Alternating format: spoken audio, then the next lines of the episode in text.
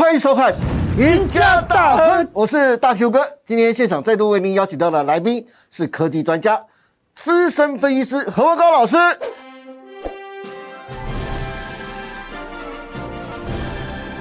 Hello，高老师你好大 Q 哥好，是各位投资朋友大家好。是，哎，阿高老师啊，最近半导体除了 AI 哦，AI 最近超红的，还有之前我们讨论过的先进封装技术 CoWoS 之外呀、最热门的话题莫过于就是小晶片技术。这其实不是新的技术了，其实在之前就已经讨论过了，对不对？对那为什么说他们最近成为热门的话题呢？因为小晶片技术将是未来先进制程最重要的转折跟变革啊。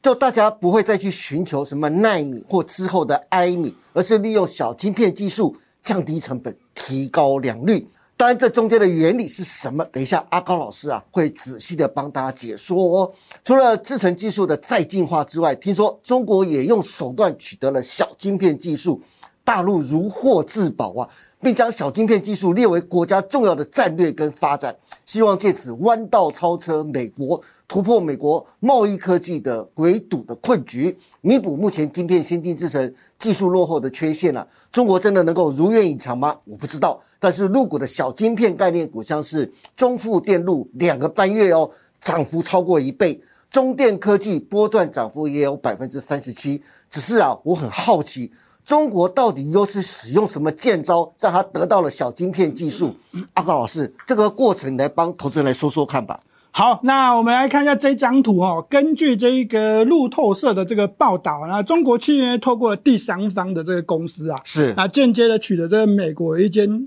细股的这个新创小公司，是。好，那是制作一个小晶片的这个公司叫做 Zigu Zigu 好，那他取得这间公司之后呢，这一个好，中国大陆呢是为了要弥补呢，好这一个 Chiplet 小晶片的这一个技术，是。好，那这个技术呢，他们取得之后呢，就可以这个缩小。好，那对这个制程技术这个缺陷之外呢，啊，连带呢也可以这个减缓美国的科技封锁的一个冲击。是好，那我们看一下这 n i g u 的这一个这间公司，它这个是这样成立于二零一四年到二零二一年，也是前年出现一个财务危机。对美国的银行危机嘛？对，好，那他转卖了给这个注册在英属维京群岛的一间叫做北海投资，哦，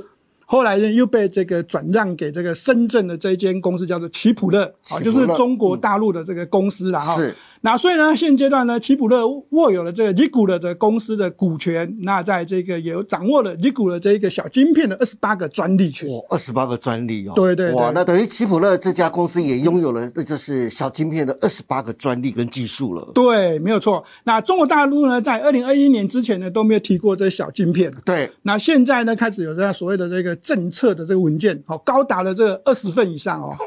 好、那从地方到中央政府呢，这个推动这个该技术呢，就变现在被视为是中国大陆关键的这样尖端技术。好，不是纳米，也不是埃米啦，哦是是小晶片对对所以呢，根据这个奇普勒的公司表示呢，这小小晶片对中国大陆的这个具有特殊的意义，那也是中国大陆发展核心的这个驱动力。哦，如获至宝啊！对，没有错。对，好，那这一个收购 A 股的过程呢，当然是我们刚才讲过，是透过了第三方的公司，那这个英属维京群岛注册的北海投资来掌握啦。对，那如果现在这个好漏洞一旦打开的话呢，未来呢，在这个好中国大陆无所不偷的这个特性，真的是无所不偷，真的是。我们也可以讲民族性啊，哦，对那将会成为这个美国科技的防堵的最大的一个漏洞啊。对啊，阿高老师，你想看啊，这个案例一旦打开来，以后中国都会运第三方来跟美国或其他日本、韩国。就要偷取的一些技术，然后呢，再转换成他们自己中国的新创公司啊，那他们不就间接掌握了全世界最先进的技术了吗？他们根本就不用研发。对啊，所以这在这个所所谓的这个英属维京群岛注册一些新创公司啊，基本上都是一个漏洞啊。真的，这个漏洞啊，这个美国那边非常非常的紧张啊，中国真是无所不通。不过阿高老师啊，既然中国已经取得了小晶片技术啊，他们真的能够如愿以偿的弯道超车，摆脱美国科技围堵的困境吗？不过话说回来啊，我们讲这么久，我相信很多投资人一定很好奇啊。到底什么是小晶片技术？听说小晶片技术可以让晶片的先进制成突破摩尔定律的困境哦，这是真的吗？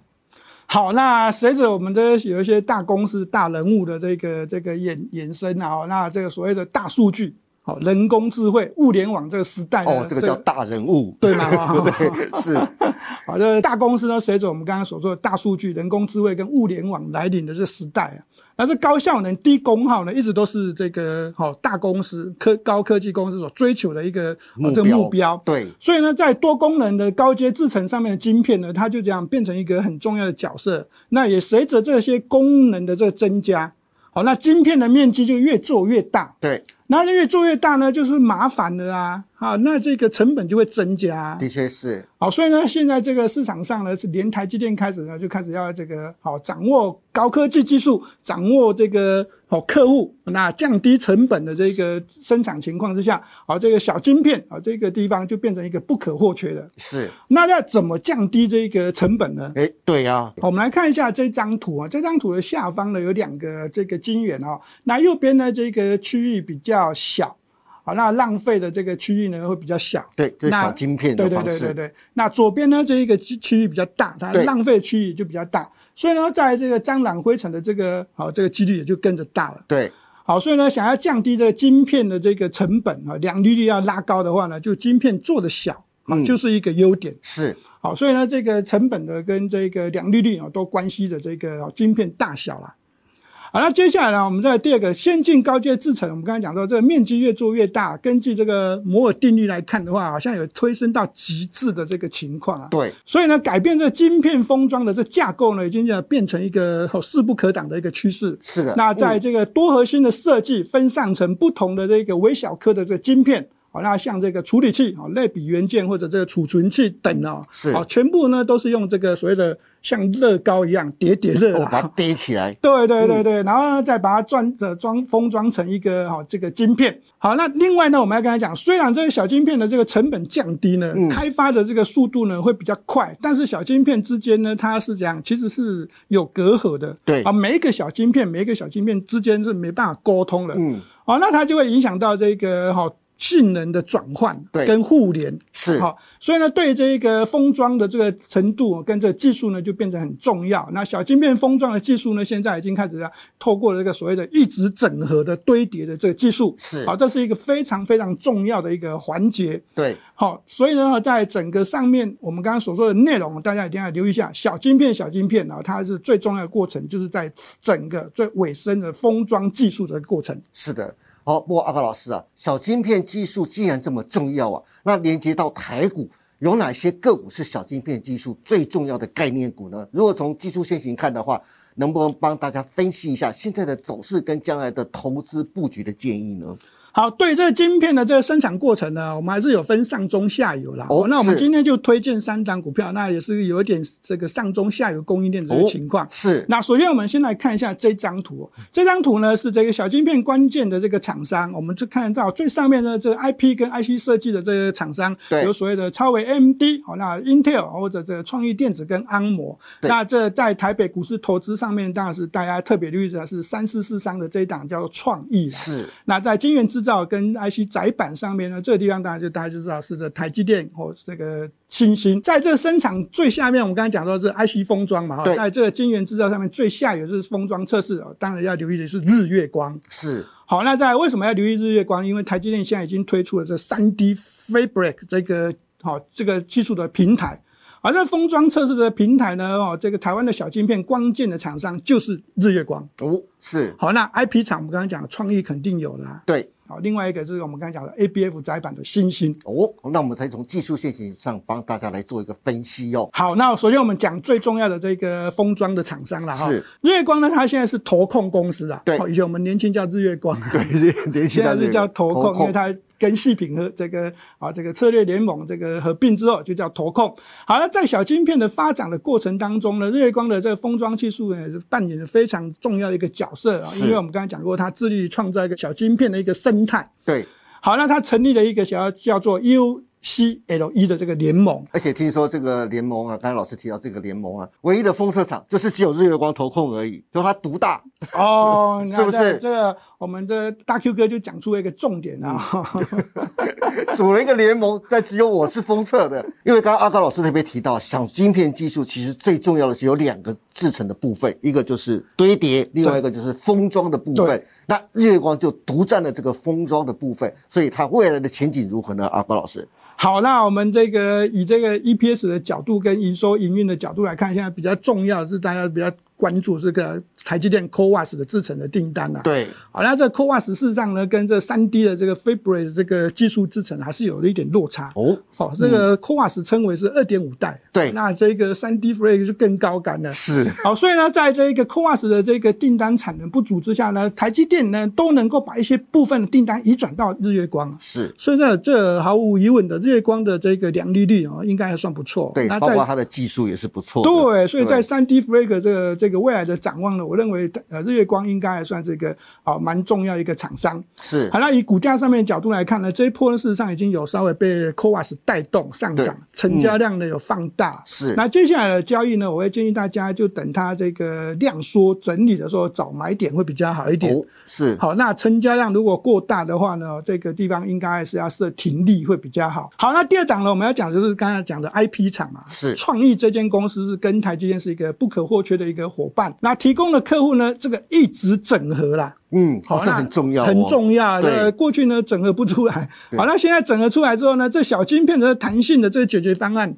好，就更的变多元了。对，还有就是每一个小晶片，每一个小晶片，大家试想，就是各个国各个国家，他们有不同的语言，那如何让每一个晶小晶片呢，他们都能够沟通，就是创意 IP 这边最重要的工作。对，好我们来拉到这股价上面来看的话呢，哇缺点呢创意已经缺点快两千块了，对真的不是一般人可以玩的啦。好，所以是太贵了。那这一波呢，它从这个啊四五四五百块的一路的上涨，涨到这地方啊，似乎还是方兴未艾啊。对，好，那对交易上面当然是涨太多，我们不建议是追价买进啊，是还是一样跟大家讲的，这个要买的话，等压回有量缩的时候才伺机找买点。好，第三档呢，我们要跟他讲是这个 ABF 窄板的新兴这一档股票，但好它是因为它是基板呐、你晶小晶片技术你堆叠起来，你要放在一个箱子里面呢、不然的话你又跑来跑去啊。好所以它那个基板就变得非常的重要。对对，我们在强调的是，它没有提供台积电技术，但是它是却是一个不可或缺的一个受惠股。是